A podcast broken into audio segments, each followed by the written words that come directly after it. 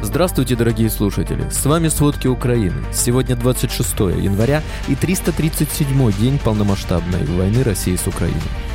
Россия снова атаковала Украину иранскими дронами «Камикадзе». Было запущено 24 дрона. В США приняли решение о передаче Украине танков «Абрамс». Турция поставит Украине плавучие электростанции. В России 99% аптек столкнулись с дефицитом лекарств. 50% бизнес-компаний назвали главной проблемой снижение платежеспособности россиян. Обо всем подробней.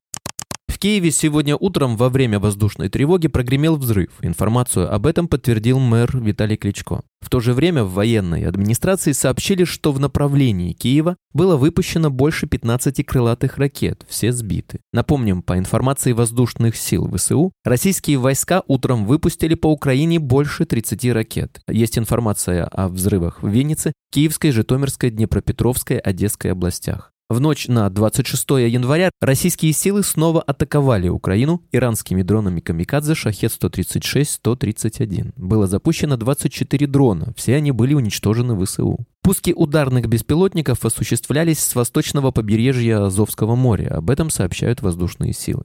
Российские военные в ходе атаки на Украину вчера вечером повредили промышленное предприятие на территории Днепропетровской области. Обошлось без жертв. Об этом написал председатель Днепропетровского областного совета Николай Лукашук в Телеграм. Российские войска в ходе одного из обстрелов Херсона ударили ракетой по судну «Тузла», которое ходит под турецким флагом и находится в порту города с февраля 2022 года. Об этом сообщает информационное агентство Reuters. Удар пришелся на надстройку в районе мостика. Попадание вызвало масштабный пожар. К счастью, из-за долгого пребывания судна в порту на нем не было команды, поэтому человеческих жертв нет. Однако само судно получило серьезные повреждения от удара. Россияне за минувшие сутки обстреляли Херсонскую область 52 раза. Один человек погиб, шесть человек получили ранения. Вчера российские военные атаковали Запорожье. Они нанесли удар по жилому дому, в результате чего погибла женщина, которая оказалась под завалами. Об этом сообщил секретарь Запорожского горсовета Анатолий Куртев в Телеграме. По его словам, из-за атаки один частный дом разрушен, при этом повреждены и соседние дома.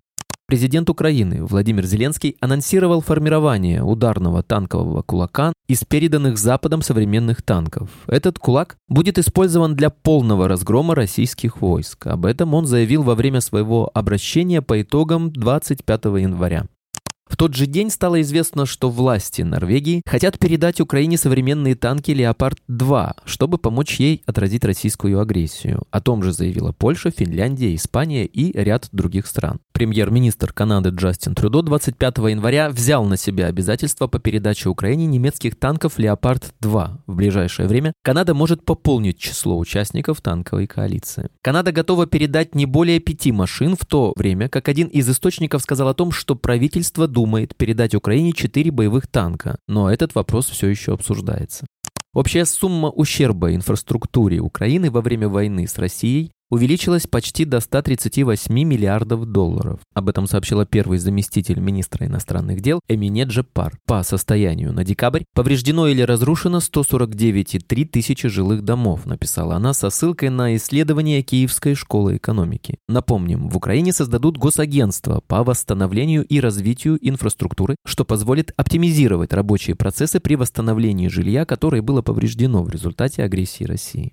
В МИДе надеются, что Грузия будет помогать Украине оружием и военной техникой, а также присоединиться к санкциям против России. Об этом сказал заместитель министра иностранных дел Украины Евгений Перебинис в ходе встречи с послом Грузии в Украине Георгием Закарашвили. Перебинис выразил обеспокоенность информацией о возможном возобновлении прямого авиационного сообщения между Грузией и Россией, отметили в министерстве. В свою очередь, грузинский дипломат заверил, что Грузия не намерена возобновлять авиарейсы с Россией. Напомним, в Минобороны Грузии заявили, что не будут передавать Украине зенитные ракетные комплексы «Бук». В США приняли решение о передаче Украине танков «Абрамс». Об этом во время брифинга 25 января сообщает координатор стратегической коммуникации Совета по национальной безопасности США Джон Кирби. По его словам, их время на поле боя пришло. Это диктуют обстоятельства, которые сложились на фронте. США таким образом развивают оборонные способности Украины в противостоянии российским силам. В скором времени начнется процесс обучения танковых экипажей на новые танки, а также доставка этой техники в Украину. Украину. Предполагается, что этот процесс может занять несколько месяцев. По словам американского президента Джо Байдена, США намерены помочь Украине защитить свою территорию и будут способствовать тому, что ВСУ пойдут в контрнаступление. Компания, являющаяся крупнейшим производителем нефтепродуктов в Германии через совместное предприятие с российским «Газпромом», поставляла парафин для топлива, которым заправляли российские бомбардировщики. Об этом говорится в совместном расследовании немецких изданий «Шпигеля» и телеканала ZDF. Авторы расследования отмечают, что удар по жилому дому в Днепре 14 января и по торговому центру в Кременчуге в июне 2022 года, скорее всего, российские военные нанесли с авиабазы Шайковка на западе России. Там дислоцируются сверхзвуковые бомбардировщики типа Ту-22М3, которые могут выпускать ракеты класса Х-22 на расстояние до 600 километров. Бомбардировщики, вероятно, использовали авиационное горючее на основе парафина, частично изготовленного из газового конденсата, добытого совместным немецким предприятием и «Газпромом». Турция поставит Украине плавучие электростанции. Утверждается, что плавучие станции хотят расположить в портах Румынии и Молдовы, а затем транспортировать электричество через сети упомянутых стран. На данный момент ведутся переговоры с Бухарестом и Кишиневым насчет реализации этого сценария. Плавучие электростанции общей мощностью 500 мегаватт начнут оперативно вырабатывать электричество для нужд Украины после завершения всех переговоров. Россия намерена открыть 24 исправительные колонии в аннексированных регионах Украины. Соответствующее распоряжение подписал премьер-министр России Михаил Мишустин. Документ предусматривает создание 12 исправительных колоний в так называемой ДНР, в 7 в так называемой ЛНР, трех на оккупированной территории Херсонской области и двух в оккупированной части Запорожской области. При этом Москва не контролирует полностью территорию ни одной из украинских областей, об аннексии которых она объявила ранее. Вторая волна мобилизации в России может начаться в конце февраля. Подготовительные мероприятия проводятся в частности в оккупированном Крыму. Об этом говорится в сводке Генштаба. Так, до 29 января текущего года все так называемые государственные и частные учреждения должны подать списки лиц на бронь военным комиссариатам. Вместе с тем, с 1 февраля текущего года все ремонтные и строительные работы на бюджетных предприятиях и учреждениях будут прекращены, а все запланированные средства перенаправлены на обеспечение вооруженной агрессии против Украины. Напомним, по информации украинской разведки, Россия хочет мобилизовать еще 500 тысяч человек в течение января-февраля 2023 года. В целом, путем нескольких волн мобилизации Россия попытается собрать армию численностью до 2 миллионов солдат. Спикер Нижегородского парламента Евгений Люлин передал военным из региона, находящимся в Белгородской области, 20 баранов и овец. Пресс-служба парламента пояснила, что солдаты в части ведут подсобное хозяйство для собственных нужд, разводят баранов и уток.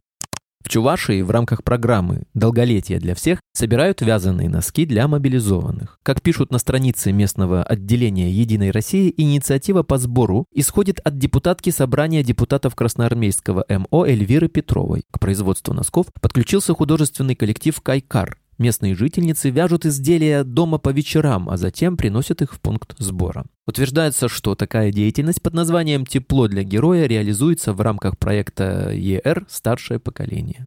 Мобилизованные из Новосибирска попросили вернуть их с фронта. Они записали видеообращение с просьбой вывести их из зоны боевых действий. Видео в редакцию «Люди Байкала» передали родственники мобилизованных. На видео стоит группа одетых в военную форму людей, один из которых зачитывает обращение. По его словам, они из расформированного полка 1439 в Новосибирске из воинской части номером 95-380, но сейчас не относятся ни к одной части и находятся в непосредственной близости от линии линии фронта без какой-либо подготовки, без техники и поддержки. Как говорят мобилизованные 31 декабря, они были отправлены в так называемую ДНР. Их готовили как тероборону, а по факту закинули в штурмовую группу. Уже есть потери. 19 раненых и двое убитых. По словам мобилизованных, питаются они за свой счет, живут в полной антисанитарии, лечатся своими силами и тоже за свой счет. Выдали им только бронежилеты и каски. Записавшие видео попросили разобраться с ответственными за этот произвол людьми, которые отправили неподготовленных мобилизованных на линию фронта.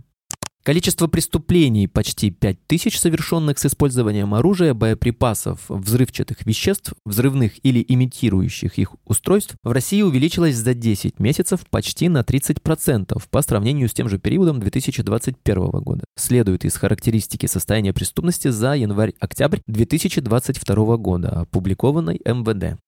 Спикер Госдумы Вячеслав Володин поручил депутатам Андрею Картопалову и Василию Пискареву изучить вопрос о возможности внесения изменений в Уголовный кодекс России об установлении ответственности за дискредитацию участников боевых действий. Ранее об этом попросил Евгений Пригожин. Скорее всего, зэкам из ЧВК Вагнера, вернувшимся с войны преподавать в российских школах, нельзя будет вспоминать их криминальное прошлое.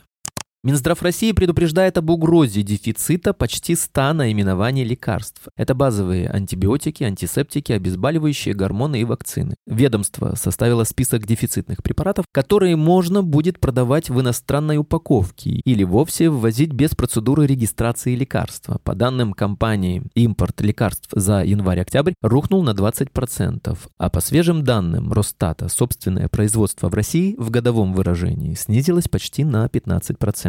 Из российских аптек продолжают исчезать импортные антибиотики, жаропонижающие, некоторые виды антисептиков и пребиотиков. С большими перебоями поставляются и российские препараты, в производстве которых используется импортное сырье. В минувшем году 99% аптек столкнулись с дефицитом лекарств. И если после начала вторжения в Украину представители отрасли успокаивали россиян тем, что перенастроят логистику, теперь все чаще говорят о том, что всем придется привыкать жить в новой реальности.